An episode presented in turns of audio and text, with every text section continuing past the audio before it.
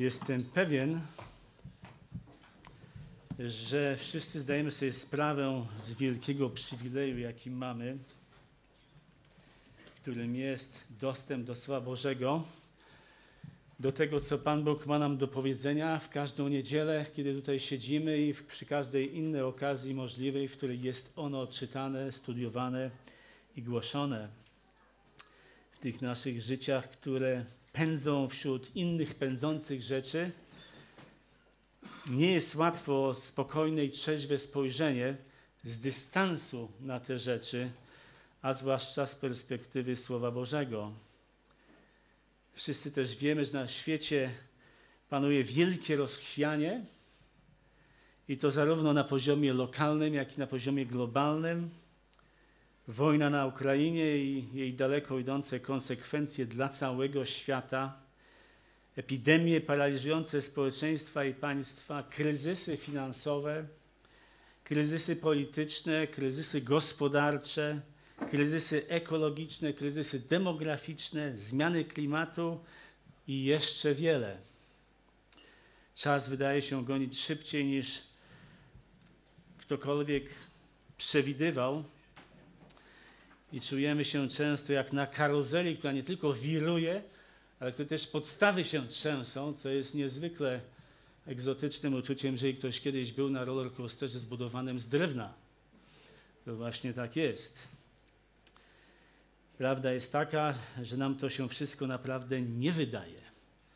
My naprawdę żyjemy w tym rozchwianym świecie, połączeni wszelkimi możliwymi środkami komunikacji, łączności, co powoduje, że wszystko się dzieje szybko.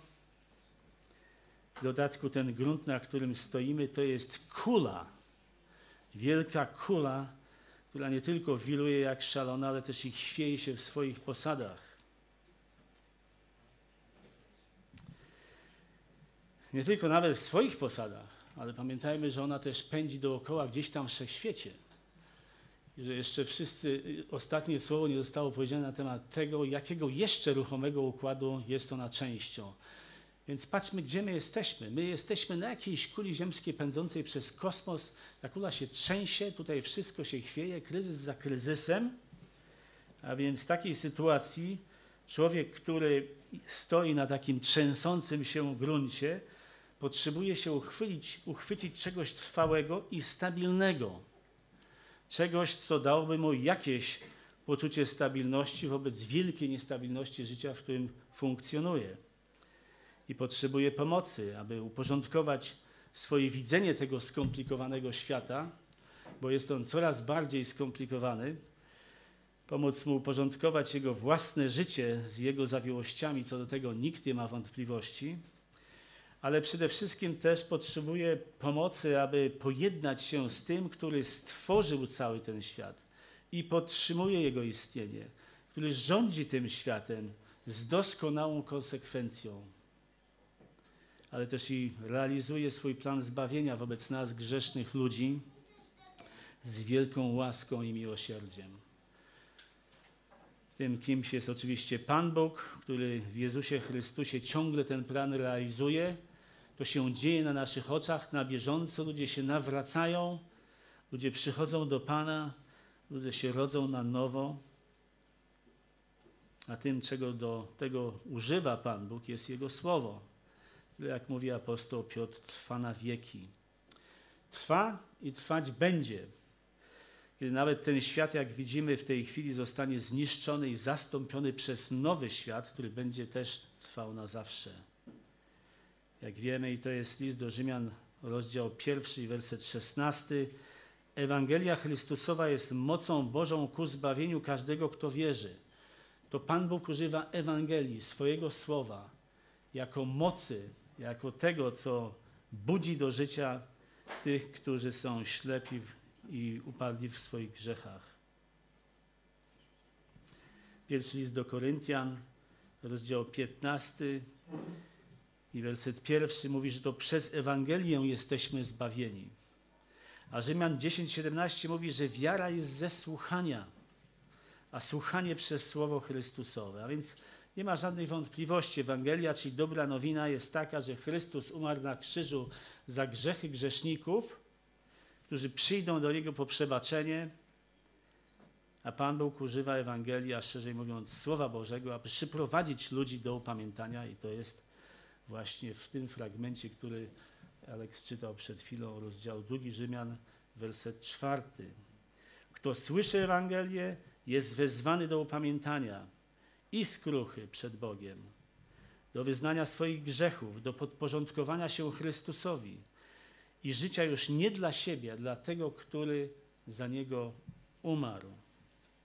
I tu właśnie powstaje pytanie, które wielu z nas sobie zadaje, rozważając te sprawy w sercu swoim. I oto jest. A co z tymi, którzy nigdy nie słyszeli nawet o istnieniu Słowa Bożego, którzy nie słyszeli o Chrystusie, nie słyszeli o zbawieniu, nie słyszeli Ewangelii, bo misjonarz z Ewangelią nigdy nie dotarł do miejsca, gdzie żyli. To jest ważne pytanie, jeżeli sobie to ludzie zadają po prostu dlatego, żeby lepiej zrozumieć drogi Boże i ludzie, których serce jest wrażliwe na los niewierzących, to to pragnienie jest dobre. Jeżeli tylko gotowi są przyjąć z pokorą i uniżeniem biblijną odpowiedź na to pytanie.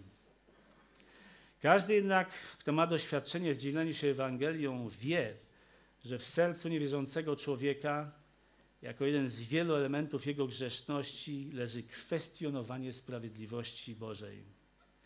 I to kwestionowanie na podstawie własnych przekonań, własnej logiki i z powodu głosu własnego, nieodrodzonego serca. Rozumowanie jest następujące. Jeżeli jest ktoś, kto nigdy nie słyszał Ewangelii i jest w miarę porządnym człowiekiem, to Pan Bóg, który jest sprawiedliwy, nie może takiego kogoś winić za coś, czego nie wiedział. A w domyśle nie znał Ewangelii i nie wiedział, że ma się nawrócić, czyli upamiętać, czyli że musi się na nowo narodzić, o czym mówi Pan Jezus w Ewangelii na rozdział trzeci. Jeżeli tak jest, to ten rozumujący, który też myśli, że jest w miarę porządnym człowiekiem i nikogo nie zabił, też nie musi wiedzieć więcej o tym krzyżu i Chrystusie. Wystarczy mu to, co zawsze słyszał i załapie się na Bożą sprawiedliwość i jakoś to będzie. W tej argumentacji następują różne przykłady w stylu takim jak, no bo co z tymi, co żyli w odosobnieniu kulturowym, w odosobnieniu cywilizacyjnym, na przykład na odosobnionej wyspie, albo w środku dżungli, albo wszystkich tych podobnych sytuacji. Oni na pewno będą usprawiedliwieni z tego, że nie byli chrześcijanami, bo Pan Bóg jest sprawiedliwy i traktuje wszystkich równo. Tak trwa to myślenie. A do ich wioski rzeczywiście nigdy misjonarz nie przyjechał. To myślenie, podobnie zresztą jak myślenie o wybraniu, o którym Słowo Boże ma tyle do powiedzenia, jest bardzo popularne. I to nie tylko wśród tych, którzy są po prostu głodni wiedzy i chcą wiedzieć tego dla siebie. Wspominam tutaj wybranie, dlatego że mechanizm jest taki sam. Jeżeli Pan Bóg mnie nie wybrał, to dlaczego mam mnie obwiniać za to, że się nie nawróciłem? To jest oddzielne kazanie oczywiście, więc od, od, odsuniemy się od tego pytania. Słyszy się to właśnie takie pytanie od tych, którzy mają wpływ na myślenie innych, a nawet są liderami religijnymi, często powszechnie znanymi. Posłuchajmy na przykład, co na ten temat miał do powiedzenia Billy Graham, znany ewangelista z połowy XX wieku, którego Pan Bóg użył w potężny sposób – który u schyłku swojej służby publicznej powiedział jednak w 1997 roku te słowa. Bóg przywołuje ludzi ze świata dla swojego imienia, niezależnie od tego, czy pochodzą ze świata islamu, czy ze świata buddyjskiego, czy ze świata chrześcijańskiego, czy też świata niewierzącego. Jak dotąd wszystko dobrze. Są oni członkami ciała Chrystusa, ponieważ zostali powołani przez Boga Mogą nawet nie znać imienia Jezusa, ale wiedzą w swoich sercach, że potrzebują kogoś, czego nie mają i zwracają się do jedynego światła, które mają i myślę, że są zbawieni i będą z nami w niebie. Teza tej wypowiedzi jest taka, że niepotrzebne jest imię Jezusa. Jezus jest niepotrzebny ani też to, co zrobił na krzyżu, ani to, że zmartwychwstał, do tego, żeby być zbawionym. To jest właśnie przy, przykład takiego myślenia, który koniecznie chce bronić sprawiedliwości Bożej, która w przeciwnym razie mogłaby być zakwestionowana. Innymi słowy, skoro Pan Bóg jest sprawiedliwy, bo jest, Ewangelia jest mocą Bożą ku zbawieniu, bo jest, to nie do wyobrażenia jest taka sytuacja, że ludzie, którzy nie słyszeli Ewangelii, mogliby być potępieni na wieczność w piekle. Otóż, jeżeli tak jak wielu ludzi, a nawet teologów, zastanowimy się nad tym, co i dlaczego dzieje się z tymi, którzy nigdy nie słyszeli Ewangelii, to fragment, którym dzisiaj się zajmiemy, dostarcza jednoznacznej i ostatecznej odpowiedzi na te pytania. Chciałem Wam też powiedzieć, że myśmy się z Aleksem wcale dzisiaj nie umawiali. To znaczy, że Pan Bóg zechciał, żeby wybrany przez Niego fragment do czytania, czyli rozdział drugi listu do Rzymian, to był dokładnie ten fragment, którym my właśnie mamy dzisiaj kazanie. Nie jest to fantastyczne? Bardzo zachęcające. A więc jest tym fragmentem list do, list do Rzymian, rozdział drugi, także proszę o otwarcie. Będziemy tam troszeczkę biegać po tych wersetach. I oczywiście chcemy odpowiedzi biblijnej na to pytanie. Nieważne to jest, co nasza wyobraźnia nam podpowiada, nieważne jest cokolwiek innego, nasze poczucie sprawiedliwości. My chcemy, żeby tym kryterium, co prawdziwe, a co nie, było Boże prawo, Boże Słowo i Boża sprawiedliwość. W przypowieści Salomona 14:12 nie jedna droga zda się człowiekowi prosta, lecz w końcu prowadzi do śmierci. Nam się może wydawać, że każdy z nas w ważnych sprawach e, może mieć jakieś przekonanie, ale ostatecznie liczy się jedno pytanie, na które potrzebujemy zawsze odpowiedzieć. To pytanie zadaje apostoł Paweł kilka razy i brzmi ono, ale co mówi Pismo? Ale co mówi Pismo? W każdej sytuacji życiowej, w której się znajdujemy, skomplikowanej czy mniej, takiej, w której nie mamy pewności, co zrobić, pierwsze pytanie jest, co mówi Pismo? Zgłębiamy to, co Pismo na ten temat mówi, abyśmy mogli rozumieć, jaka jest wola Boża objawiona. Wola Boża objawiona. A więc, będąc w liście do Rzymian, rozdział drugi, przeczytajmy wersety od 11 do 16. Jeszcze raz, bo już były raz czytane. Apostoł Paweł mówi tak, albowiem u Boga nie ma względu na osobę. Innymi słowy, Bóg nie jest stronniczy, bo ci, którzy bez zakonu zgrzeszyli, bez zakonu też poginą.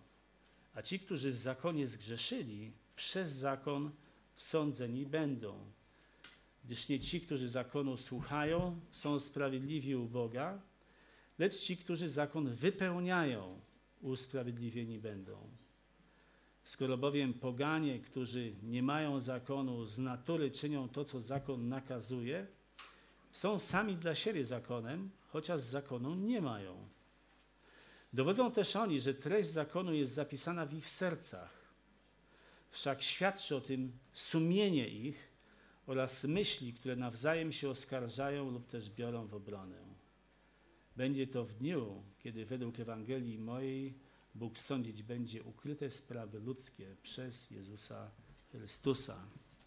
Otóż, jak zawsze, studiując jakikolwiek fragment Pisma Świętego, chcemy zwrócić uwagę na kontekst. A więc spójrzmy na kontekst wersetów poprzedzających. I tak czytamy w wersecie drugim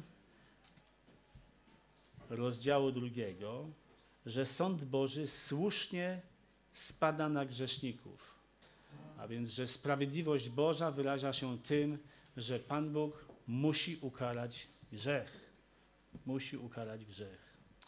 Werset czwarty mówi, że grzesznik nie ujdzie przed sądem Bożym i że, a tutaj w wersecie piątym, przez zatwardziałość swoją i nieskruszone, czyli nieupamiętałe serce gromadzi on sobie gniew sprawiedliwego sądu Bożego. Dalej apostoł Paweł mówi nam, jest to werset ósmy, że jeżeli ktoś sprzeciwia się prawdzie, hołduje nieprawości i zabiega o uznanie dla samego siebie, to dowodzi w ten sposób, że nie jest zbawiony i spotka go gniew, czy, gniew i pomsta Boża. I to niezależnie od tego, czy jest poinformowanym Żydem, który miał dostęp do Słowa Bożego, Starego Testamentu, czy też jest pogańskim Grekiem, czy jest poganinem w ogóle. Przy okazji, jak patrzymy na te wersety, to mamy wrażenie, że apostoł Paweł mówi, że zbawienie będzie z uczynków. To znaczy, że ci, którzy przez trwanie w dobrym uczynku dadzą, dążą do chwały i czci nieśmiertelności, on da życie wieczne. No, prosty wniosek. No, nie będę czynił dobrze, dostanę się do nieba. A tym, którzy o uznanie dla siebie zabiegają, sprzeciwiają się prawdzie, a hołdują nieprawości, spotka gniew i pomsta. I do takiego wniosku można by słusznie dojść, jeżeli czytanie Biblii zakończymy, zaczniemy i zakończymy na tym fragmencie. Ale oczywiście jest tak, że Pismo Święte od początku do końca mówi, że zbawienie nie jest z uczynków, jest z łaski. A to, co tutaj widzimy, to jest to, co będzie charakteryzować ludzi, którzy są zbawieni i którzy są niezbawieni. Ci, którzy przychodzą w skrusze, i zwróćmy uwagę, kontrast wersetu 5, tu jest przez nieskruszone serce gromadzi sobie gniew, a przez skruszone serce oczywiście przychodzić do Chrystusa po przebaczenie. A więc ci, którzy przez trwanie w dobrym uczynku dążą do chwały czci, to są właśnie ci, którzy przyszli, zostali zbawieni z łaski, a następnie trwają w uczynku dobrym, ponieważ list do Efezjan, rozdział 2, werset 10 mówi, że Jego bowiem dziełem jesteśmy, stworzeni w Chrystusie Jezusie do dobrych uczynków, do których przeznaczył nas Bóg, abyśmy w nich chodzili. A więc to, co jest produktem skruszonego e, skruszonego podejścia do Boga, to produktem tego, że Pan Bóg reaguje na skruchę i upamiętanie grzesznika, tego, który się chce odwrócić od swojego grzechu, czyli nawrócić innymi słowy, to jest to słowo. Pan Bóg daje mu nowe życie, nowe serce, e, ma nową naturę, jest nowym stworzeniem i jako taki będzie teraz czynił dobre uczynki dla chwały Bożej. I to są właśnie te uczynki, trwanie w dobrym uczynku, dążenie do chwały i czci, nieśmiertelności. To jest to, co charakteryzuje tych, którzy się nawrócili, czyli przyszli do Chrystusa. Zresztą przyszli dlatego, że werset czwarty mówi, że dobroć Boża do upamiętania ich doprowadziła. Nie zrobili tego nawet z własnej inicjatywy. Człowiek z własnej inicjatywy nie może zrobić nic. List do Efezjan, list do Efezjan, ten sam list do Efezjan, rozdział Drugi mówi, że jesteście umarli przez grzechy i upadki wasze. Człowiek naturalny, taki jak się rodzi, jest martwy duchowo i nic nie może zrobić. Nie może się za kołnierz wyciągnąć z tego, bo jak wiemy, jest to niemożliwe, chociaż może nie do końca ta ilustracja jest właściwa. A więc nie mamy tutaj żadnej sprzeczności. Ten fragment, werset siódmy i ósmy, opisuje po prostu tych, którzy są zbawieni nie przez uczynki, ale wiarą, dlatego że upamiętali się, że przyszli ze skruchą do Chrystusa po Jego przebaczenie i je otrzymali. Dążą do chwały i czci nieśmiertelności. Tych zaś, których o uznanie dla siebie zabiegają i sprzeciwiają się prawdzie, hołdują nieprawości, spotka gniew i pomstwa. Zwróćmy uwagę na ten werset, co tu jest napisane. Którzy o uznanie dla siebie zabiegają. Jedna taka mała cecha – a jednak jaka jest znacząca. Strzeżmy się tego. Strzeżmy się zabiegania o uznanie dla siebie. Ono jest postawione na takim samym poziomie, co sprzeciwianie się prawdzie. A więc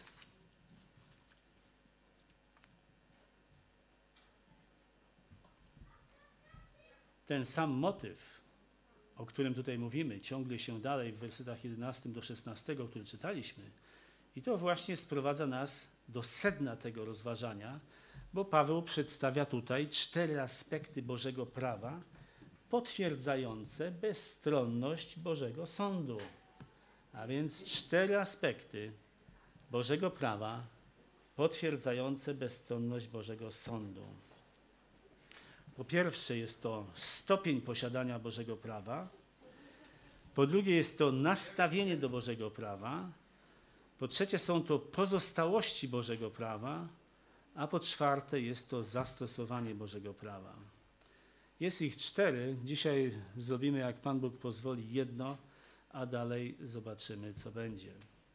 Otóż w wersecie 11 Paweł mówi, że u Boga nie ma względu na osobę.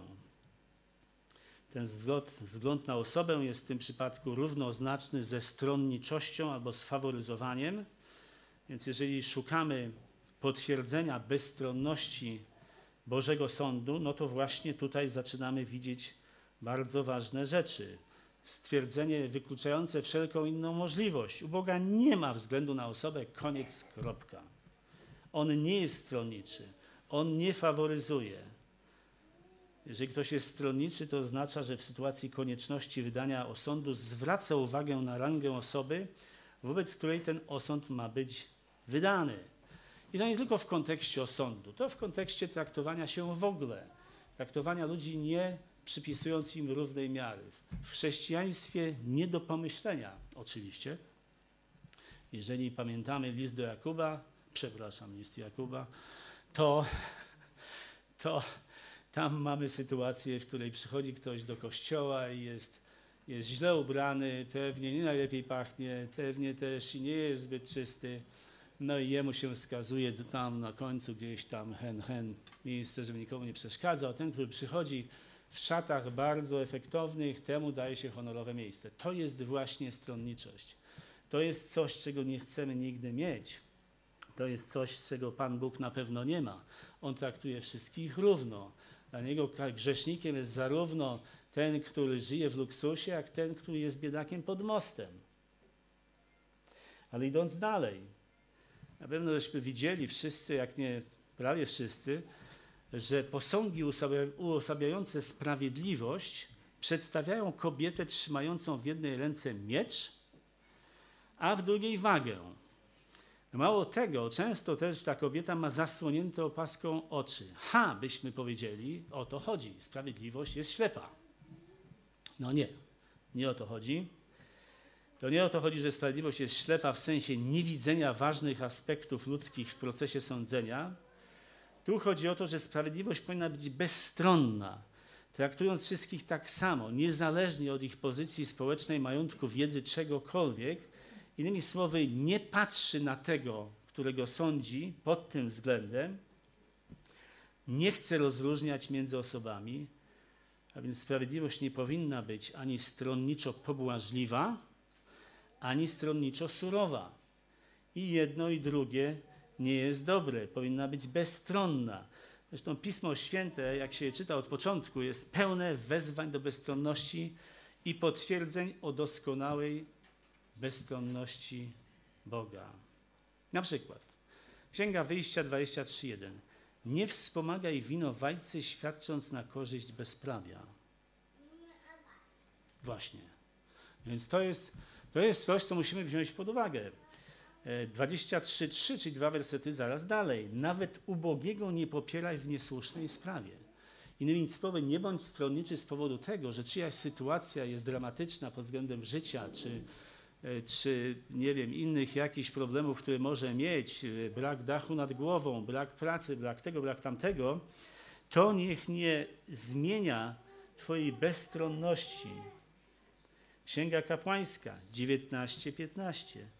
Nie będziesz czynił krzywdy w sądzie, nie będziesz dawał y, pierwszeństwa biedakowi, ale też nie będziesz miał względów dla bogatego. Sprawiedliwie sądzić będziesz bliźniego swego.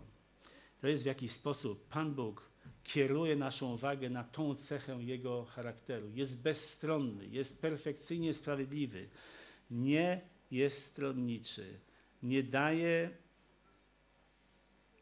szczególnych względów ludziom ze względu na ich szczególną sytuację. Ważna okoliczność w naszym rozważaniu. Galacjan 2:6 też mówi to samo. Bóg nie ma względu na osobę. I to właśnie jest bezstronność biblijna. Niestety w naszym grzesznym świecie nawet najlepsze sądy potrafią być w większym lub mniejszym stopniu stronnicze, o czym czasem słyszymy, z powodu grzechu, który po prostu wypacza wszelkie starania do tego, żeby być stronniczym. Ten fakt, że sędziowie są grzesznymi z natury ludźmi, bo są, automatycznie jednak nie dyskwalifikuje ich werdyktów. Bardzo ciekawa sprawa. Gdyby tak było, że wyrok jest sprawiedliwy tylko wtedy, kiedy sędzia jest osobą bezgrzeszną, no to niemożliwy byłby jakikolwiek ludzki wymiar sprawiedliwości. Czujemy to, tak? Pan Jezus w sytuacji kobiety przyłapanej na cudzołóstwie w Ewangelii Jana rozdział 8. Yy, przeczytajmy to. Mamy chwilę jeszcze czasu. Ważny moment. Jest to fragment biblijny, który jest często źle interpretowany. Otóż Ewangelia Jana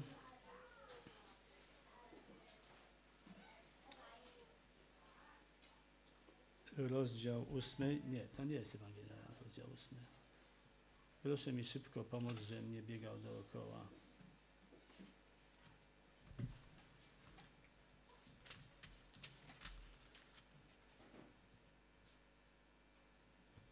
Już szukamy, szukamy. Kto pierwszy znajdzie, dostanie nagrodę. Proszę? Jana ósmy. Ale w mojej Biblii tego nie ma. Okej. No więc y, patrzę, patrzę, patrzę, patrzę. E, Wersety które? Ewangelia Jana, rozdział ósmy. Tak, tak, tak, tak, tak, tak. Świetnie. To są jakieś inne okulary, to niedobre są. Więc Pan Jezus udał się na górę oliwną i znowu z rano zjawił się w świątyni, a cały lud przyszedł do niego i usiadłszy uczył ich. Potem uczeni w piśmie i faryzeusze przyprowadzili kobietę przyłapaną na cudzołóstwie, postawili ją po środku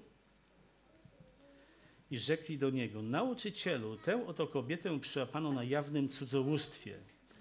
A Mojżesz w zakonie kazał nam takie kamienować. Co zaś ty mówisz? Ty zaś co mówisz? A to mówili, kusząc go, by mieć powód do oskarżenia go, a Jezus schylił się pisał palcem po ziemi. Innymi słowy, to nie jest przypadek taki, w którym przyprowadza się rzeczywisty problem prawny do sędziego i się mówi, no nie możemy sobie z tym poradzić, w związku z tym prosimy o pomoc. E, Sędzia jest od tego, żeby rozsądzać trudne sprawy.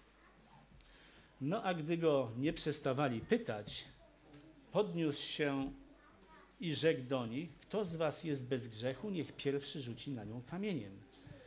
I znowu schyliwszy się pisał po ziemi. A gdy oni to usłyszeli i sumienie ich ruszyło, wychodzili jeden za drugim, poczynając od najstarszych i pozostał Jezus sam i owa kobieta po środku. A Jezus podniósłszy się i nie widząc nikogo, tylko kobietę rzekł jej, kobieto, gdzie są ci, co cię oskarżali? Nikt cię nie potępił. A ona odpowiedziała, nikt, Panie. Wtedy rzekł Jezus, i ja cię nie potępiam, idź i odtąd już nie grzesz. Ten fragment zasługuje na oddzielne kazanie, ale powiedzmy sobie kilka ważnych rzeczy o nim. Po pierwsze, pokusa jest taka, żeby myśleć, że y, tutaj sprawiedliwość pominęła uczynek. To znaczy, że oto była kobieta złapana na cudzołóstwie, a w związku z tym Pan Jezus mówi, nie, ja Cię nie potępiam, idź i odtąd już nie grzesz. E, No, można by taki wniosek podjąć i wtedy jesteśmy w tarapatach, dlatego że to jest wniosek niebiblijny.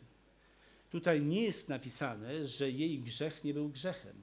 Natomiast kontekst tej sytuacji był taki, że to Pan Jezus miał być złapany tutaj w pułapkę. Bo Stary Testament oczywiście mówi, że ona powinna być ukamienowana, ale tam jest jeszcze coś innego napisane. On też powinien być ukamienowany. A gdzie on jest? Nie ma go. Nie ma go. A więc nie mamy tutaj do czynienia z, z sytuacją osądu jej grzechów albo postępków według y, prawa starotestamentowego, dlatego że nie zostały dopatrzone warunki takiej sytuacji. One nie zostały w ogóle dopatrzone. Więc gdyby tak było, że e, Pan Jezus miał tutaj dokonać jakiegoś osądu, by musiał oczywiście powiedzieć, no zgrzeszyłaś według Starego Testamentu i ten, który z Tobą był, także zgrzeszyliście i podlegacie Staremu Testamentowi. Przypominam, że Ewangelie są jeszcze w Starym Testamencie. Oni byli pod zakonem. No nie, tak się nie stało. A więc Pan Jezus nie myślił, nie miał na myśli tego, że oni nie mają prawa jej osądzać, bo sami mają w życiu grzech. Też można by taki wniosek z tego wyciągnąć, ale on jest fałszywy, bo każdy ma grzech. ale to, że są stronniczy i usiłują wykorzystać jej przypadek do osądzenia jego samego. A więc ustanowiwszy to już na, na zawsze, że każdy człowiek jest grzeszny i nawet sąd ludzki jest też grzeszny, ale to nie w grzeszności sędziego do pewnego stopnia oczywiście e, leży spra e, sprawiedliwość albo jej brak, ale w, w, w, w zastosowaniu prawa, które ma tam zastosowanie. Jedynie Pan Bóg nie jest stronniczy. I to tylko ze względu na Jego pełną i perfekcyjną wiedzę o wszystkim ze względu na Jego perfekcyjną prawość, którą często nazywamy sprawiedliwością w sensie cechy Jego charakteru. Mamy tutaj ciekawe zjawisko językowe, że prawość i sprawiedliwość troszeczkę nam się mieszają. Prawość to jest to, co czyni kogoś prawym, to znaczy, że ma cechy prawości, cechy jego charakteru. E, natomiast sprawiedliwość w naszym języku, jak się o niej mówi przede wszystkim, jest to zdolność do oceny właściwej moralnej czynów. To jest sprawiedliwość. No ale język żyje swoim własnym życiem. W związku z tym, jeżeli byśmy zajrzeli do słowników, zobaczymy, że prawość jest definiowana przez sprawiedliwość, a sprawiedliwość jest definiowana przez prawość. Więc mamy tutaj pewną konfuzję. Wystarczy, że rozumiemy, że prawość Boża to jest cecha Jego charakteru, a sprawiedliwość, ta, która odnosi się do sądu, mówi o Jego zdolności do perfekcyjnego oceniania rzeczy. I On nie jest stronniczy. Jego sprawiedliwość w sensie wymiaru sprawiedliwości nie może być też niczym mniej niż doskonałą, bezstronną sprawiedliwością. A więc takie rzeczy jak pozycja społeczna, wykształcenie, okoliczności życia, otoczenie kulturowe, położenie geograficzne, dostępność informacji, dostępność dla misjonarzy nie mają żadnego wpływu na Bożą decyzję w sprawie czyjegoś przeznaczenia w wieczności. Bo ta decyzja zapadła jeszcze przed założeniem świata. Innymi słowy, ta decyzja zapadła zanim się jeszcze narodzili. To nie od nich zależy, tylko od Jego miłosierdzia. To nie przez swoje uczynki są zbawieni, ale Jego łaską.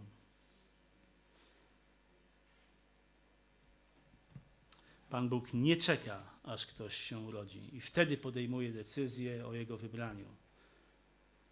Albo nie czeka, aż się zrobi dorosły jest odpowiedzialny moralnie za swoje czyny i wtedy ocenia go i mówi, o, Kowalski, ma to Kowalski. Kowalski, jesteście w porządku, będziecie zbawieni. Nie, tak to nie działa. Wybranie do zbawienia miało miejsce w wieczności przeszłej, kiedy jeszcze nie było żadnego człowieka, chociaż Pan Bóg znał ich wszystkich. List do Efezjan, rozdział pierwszy i werset czwarty mówi, że Pan Bóg w Chrystusie wybrał nas przed założeniem świata, abyśmy byli święci i naganni przed obliczem Jego, przed założeniem świata. Nawiasem mówiąc, najwspanialszym dziełem Bożego stworzenia był Lucyfer, zwany gwiazdą jasną i synem jutrzenki, ale z powodu jego dumnej ambicji, aby, cytat, zrównać się z najwyższym, a nawet znieść się ponad swego Stwórcę, ten właśnie wspaniały Lucyfer został przez Boga strącony do krainy umarłych. I to jest w księdze Izajasza 14, wersety 12 do 15. Jeżeli chcemy czytać o tych rzeczach, przeczytajmy też Ezechiel 28. Uwaga, 14 razy 2 to jest 28. Łatwo zapamiętać. E, trzeba to czytać jednak ostrożnie, dlatego że to nie są proste fragmenty, one e, dotyczą albo przechodzą z sytuacji ziemskiej do sytuacji niebiańskiej. A więc ten najbardziej wywyższony stał się najbardziej poniżonym. Jego wywyższenie, zamiast potwierdzić jego specjalne względy u Boga, którymi się cieszył, uczyniło go tym bardziej winnym jego buntu i dlatego poniesie on największą karę ze wszystkich stworzeń ludzkich i anielskich, które już są lub dopiero znajdą się w piekle. Kiedy Piotr zobaczył, jak Bóg działał w życiu Korneliusza, pamiętamy, setnik, poganin, Musiał w końcu porzucić swoje żydowskie uprzedzenie wobec pogan i przyznał, teraz pojmuję, że Bóg nie ma względu na osobę. Dzieje apostolskie 10:34. Podobnie jak Pan Jezus, apostoł Paweł też nie był szczególnie przejęty tym, czy ktoś miał pozycję jako lider religijny, czy jako posiadacz, czy jako ktokolwiek. To widzimy w liście do Galacjan 2, która właśnie wynikła, e, kiedy Piotr najpierw jadał z, z poganami, później przyjechali Żydzi, odsunął się od Żydów, zaczął jadać z, z, Żydami i Paweł napomniał go za obłudę, za traktowanie nierówno tych, którzy byli, byli już w kościele, tych, którzy byli z Żydów i tych, którzy byli z pogan. Z kolei ostrzegając panów, ale jakbyśmy powiedzieli dzisiaj pracodawców, aby postępowali właściwie wobec niewolników, czyli byśmy dzisiaj powiedzieli pracowników, ciekawy związek, co? Paweł powiedział w Efezjan 6:9: Wy panowie, postępujcie względem nich tak samo, zaniechajcie groźby, wiedząc, że zarówno wy, jak i oni mają Pana w niebie i że On nie ma względu na osobę. Kolosan 3,25. Kto bowiem wyrządza krzywdę, otrzyma za, odpłatę za krzywdę bez względu na osobę. No, fragment po fragmencie, y, y, werset po wersecie widzimy, że Pan Bóg jest perfekcyjnie bezstronny we wszystkich wymiarach, miejscach i sytuacjach. Apostoł Piotr w 1 Piotra 1,17 napomina odbiorców swojego listu, a jeśli wzywacie jako ojca tego, który bez względu na osobę sądzi każdego według uczynków jego, żyjcie w bojaźni przez czas pielgrzymowania waszego. A więc zobaczywszy ponad wszelką wątpliwość, że sprawiedliwy Bóg jest też bezstronnym Bogiem, Musimy powiedzieć też, że Boża bezstronność nie wyklucza pod uwagę, brania pod uwagę różnej ilości duchowego światła, które ludzie mają. I to właśnie teraz sprowadza nas do tego pierwszego aspektu Bożego prawa, który potwierdza Bożą bezstronność, i to jest stopień posiadania Bożego prawa, a więc Rzymian, rozdział drugi i werset dwunasty. Czytaliśmy go już dwa razy, przeczytajmy trzeci bo ci, którzy bez zakonu zgrzeszyli, bez zakonu też poginą, a ci, którzy w zakonie zgrzeszyli, przez zakon sądzeni będą. A więc mamy tutaj sytuację, w której Pan Bóg inaczej, znaczy Pan Bóg tak samo traktuje tych ludzi w sensie osądu, e, natomiast zobaczymy, że inaczej będą traktowani ci, którzy widzieli więcej światła, a inaczej ci, którzy mniej. Mamy więc w wersecie 12 wymienione dwie grupy grzeszników po prostu. Po pierwsze tych, którzy nie mieli możliwości poznania Bożego prawa oraz po drugie tych, którzy taką możliwość mieli. Więc mamy nasze zestawienie. To jest sedno całej naszej sprawy. Paweł oczywiście mówi tu o prawie danym ludowi izraelskiemu, żebyśmy nie mieli wątpliwości, danemu za pomocą czy pośrednictwem Mojżesza, a więc ci bez zakonu są po prostu poganami Poganami, którzy w, w słowach Efezjan rozdział czwarty, który już troszeczkę zahaczyliśmy, są opisani w ten sposób. Postępują w próżności umysłu swego, mając przyćmiony umysł i dalecy od życia Bożego, przez nieświadomość, która jest w nich, przez zatwardziałość serca ich i którzy mając umysł przytępiony, trzeci raz to czytamy, oddali się w rozpuście, dopuszczając się wszelkiej nieczystości z chciwością. Więc powiedzielibyśmy, że jest to całkiem precyzyjna i pełna i obrazowa definicja poganina. No nie jest jednak tak, że poganie nie mają świadomości istnienia Boga albo poczucia dobra i zła. Apostoł Paweł już poprzednio w pierwszym, liście, w pierwszym rozdziale listu do Rzymian w wersecie 20 pisze, że mając dowód w postaci całego stworzonego świata, wszyscy ludzie mają świadectwo Bożej wiekuistej mocy i bóstwa. Więc o kim my tu mówimy? Ten, który nie słyszał o zakonie, ten, który nie słyszał Ewangelii, ten, który nie słyszał Słowa Bożego, nie widział, ten, który jest w otoczeniu fałszywej religii, ten, który jest w otoczeniu braku religii, czy cokolwiek innego, to jest ten, który mając dowód w postaci całego stworzonego świata, ma świadectwo Bożej wiekuistej mocy i bóstwa. A więc poganie, którzy bez zakonu zgrzeszyli, także bez zakonu poginą. To znaczy, że nieświadomość Bożego prawa nie zatrzyma sprawiedliwego i boż, bezstronnego sądu Bożego, ponieważ nawet bez znajomości zakonu każdy człowiek ma świadomość istnienia Boga. Zwykle nie jest to powszechnie znane i rozumiane. My często operujemy w kategoriach po prostu informacji. Jak mam informację, to jest tak, jak nie mam, to jest inaczej. No nie do końca. Tutaj właśnie Pismo Święte mówi nam, że Pan Bóg dał wszystkim głęboko w sercu świadomość Jego istnienia, a na poparcie tego dał im oczy, żeby mogli widzieć dookoła siebie ślady Jego działania i stworzenia, które bije wszelkie możliwe, wyobrażalne rekordy cudowności. A więc każdy człowiek, nawet bez znajomości zakonu, bez znajomości Biblii, bez otoczenia religijnego, odosobniony na bezludnej wyspie, każdy ma świadomość istnienia Boga.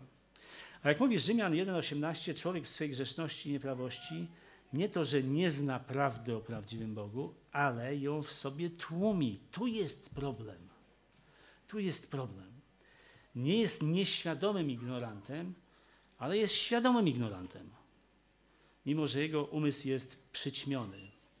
Więc to przyćmienie umysłu nie usprawiedliwia go także, dlatego że to, co wie o Bogu i co może poznać, jest w jego sercu. To jest głęboko poniżej czy głębiej warstwy racjonalnej. I taka jest oczywiście przytłaczająca większość ludzkości, która kiedykolwiek żyła na Ziemi, czy dawniej, czy teraz, czy jeszcze będzie żyła. I nawet z rosnącymi przez wieki, a dzisiaj niemal nieograniczonymi możliwościami dystrybucji Słowa Bożego i Ewangelii w różnych językach świata i z niezwykle wydajnymi metodami głoszenia i rozprzestrzeniania jej, większość ludzi na świecie nigdy nie słyszała klarownego nauczania z Biblii, ani też nie posiadała i nie posiada żadnej znajomości jej prawd. Jednak z powodu tego, że zawsze mieli i mają naturalne objawienie, w niektórych miejscach jest to uderzające na świecie, nie tutaj w tych zadymionych naszych ciasnych europejskich stronach, ale w niektórych miejscach w nocy się wychodzi na zewnątrz się widzi zagwieżdżenie nieba, które przytłacza. To jest właśnie to, z powodu tego, że zawsze mieli i mają naturalne objawienie w stworzeniu, jak i też mają świadomość dobra i zła. Świadomość dobra, zła i ta świadomość jest w ich sumieniu. I o tym mowa jest w wersecie 15, ale to dopiero później tam dojdziemy. Więc z tego właśnie powodu są oni wszyscy winni i odpowiedzialni za swoją winę.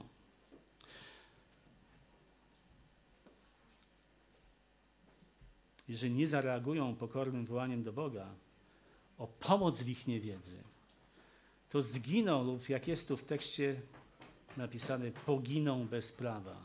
Jeżeli nie zawołają do Boga o to, żeby pomógł im w sytuacji, w której rozumieją, że robią rzeczy złe, mimo że serce mówi im, że jest to złe, czyli, czyli postępują i łamią swój własny moralny kod, o którym nawet nie wiedzą skąd się tam wziął ale wiedzą, że łamanie własnego kodu moralnego, czynienie zła obciąża ich winą. Jeżeli wiedzą to i wołają do Pana o to, żeby ich z tego uwolnił, kimkolwiek ten Pan nie jest, to On da im więcej światła, bo liczy się szczerość serca grzesznika. Słowo zginął odnosi się do zniszczenia, ale nie do anihilacji. Oznacza ono to, co jest zrujnowane, nieużyteczne dla zamierzonego celu. Jest to termin, którego Pan Bóg w Piśmie Świętym używa wielokrotnie. Pan Jezus użył tego wobec tych, którzy są wrzuceni do piekła w Mateuszu 10:28. I tam widzimy ważne rzeczy. Otwórzmy 10:28. Jeżeli jest w mojej Biblii, ale powinno być, ostatnio było. Otóż jest. 10:28. Nie bójcie się tych, którzy zabijają ciało, ale duszy zabić nie mogą. Bójcie się raczej tego, który może i duszę, i ciało zniszczyć w piekle. Więc piekło, realne miejsce.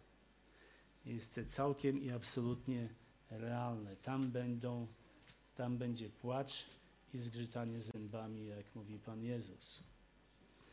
Otóż piekło nie jest stanem nicości albo nieświadomego istnienia.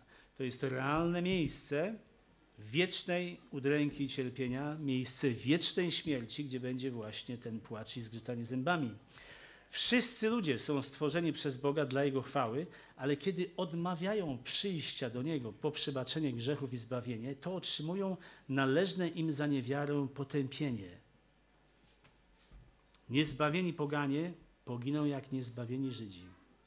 Ale jak Paweł już napisał w wersecie 9, ich wieczne cierpienia będą mniejsze niż Żydów, którzy mieli olbrzymią przewagę w postaci dostępu do Bożego prawa. Pan Jezus wyraził tę zasadę używając Ewangelii Łukasza 12 ilustracji w postaci sług i Pana, który powrócił z dalekiej podróży. I Pan Jezus powiedział tak. Ten zaś sługa, który znał wolę Pana swego, a nic nie przygotował i nie postąpił według Jego woli, odbierze wiele razów. Lecz ten, który nie znał, choć popełnił coś, y, który nie znał, choć popełnił coś karygodnego, odbierze niewiele razów. Komu wiele dano, od tego wiele będzie się żądać, a komu wiele powierzono, od tego więcej będzie się wymagać. A więc tutaj w liście do Rzymian, rozdział 2, apostoł Paweł mówi następnie w wersecie 12 o Żydach, deklarując, że ci, którzy w zakonie zgrzeszyli przez zakon, sądzeni będą. A więc ci, którzy mieli dane więcej, będą osądzeni surowszą karą. Ktoś, kto nie miał przywileju poznania Bożego prawa, będzie sądzony na podstawie tłumionej przez niego podstawowej znajomości Boga i dostępny w oglądanym stworzeniu i będzie też i ofiarą swojego własnego krnąbrnego odrzucenia głosu własnego sumienia. No ale ktoś, kto miał dostęp do Bożego prawa, będzie sądzony na podstawie swojej reakcji na światło, które mu zostało dane. A więc ci, którzy dziś mają znajomość nie tylko Starego Testamentowego prawa, i to jesteśmy my, ale którzy mają znajomość nowotestamentowej Ewangelii, znajdują się także w tej kategorii. To znaczy, że prawo Boże będzie ich bezstronnie sądzić, jeżeli się nie nawrócą. A ponieważ mają nawet większą wiedzę o Bogu niż starotestamentowi Żydzi, to zostaną pociągnięci nawet do większej odpowiedzialności. Pamiętamy też żydowskie miasta, Chorazyn, Betsaida i Kafarnaum, które słyszały nauczenie Jezusa i widziały Jego cuda, ale odrzuciły Go jako swojego Mesjasza i Króla. Miały nie tylko Boże prawo, ale też i przywilej spotkania Jego osobiście. Pan Jezus mówi, że lepiej będzie w dniu sądu pogańskim miastam Tyrowi, Sydonowi i Sodomie niż im. A więc to, co widzieliśmy jako ogromna proliferacja grzechów w Sodomie e, i los tych, którzy się nie nawróciwszy będą cierpieć za te grzechy, będzie im lżej niż tym, którzy wiedzieli więcej, a mimo wszystko odrzucili. Mimo, że wszyscy niewierzący tam będą, musimy powiedzieć, że najgorętsza część piekła będzie zarezerwowana dla tych, którzy mają najwięcej światła. Ale mimo to odrzucili Chrystusa. Dlatego właśnie tak przerażające jest być tym, który znał, a nawet potwierdzał Bożą prawdę, ale w końcu odwrócił się od Bożego prawa, lub jakbyśmy powiedzieli słowami Rzymian, rozdział drugi, od zakonu. O takich ludziach autor listu do Hebrajczyków pisze tak. Nie da się bowiem raz oświeconych, którzy ponadto posmakowali niebiańskiego daru, i którym dano stać się uczestnikami Ducha Świętego, którzy zakosztowali wspaniałości Słowa Bożego oraz mocy przyszłego wieku, a którzy odpadli, ponownie doprowadzić do upamiętania, gdyż oni sami krzyżują Syna Bożego i wystawiają Go na publiczną zniewagę. Więc co z tymi, którzy nigdy nie słyszeli Ewangelii, a nawet nie słyszeli o Bogu Izraela, albo nawet nie słyszeli o Bogu w ogóle, i to w dawnych starotestamentowych czasach. Nigdy w związku z tym się nie upamiętali przed Nim. Czy załapią się, mówiąc kolokwialnie, na sprawiedliwość Bożą i unikną kary za grzech z powodu tego, że nigdy nie słyszeli o Chrystusie?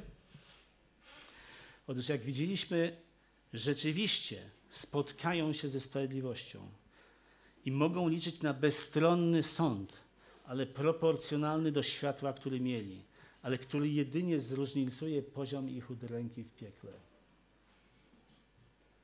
Osądzeni zostaną przez bezstronnego Boga na podstawie stopnia posiadania, posiadania Bożego prawa.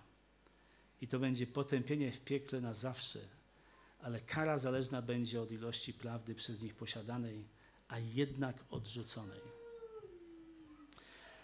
Oczywiście jest wspaniała alternatywa.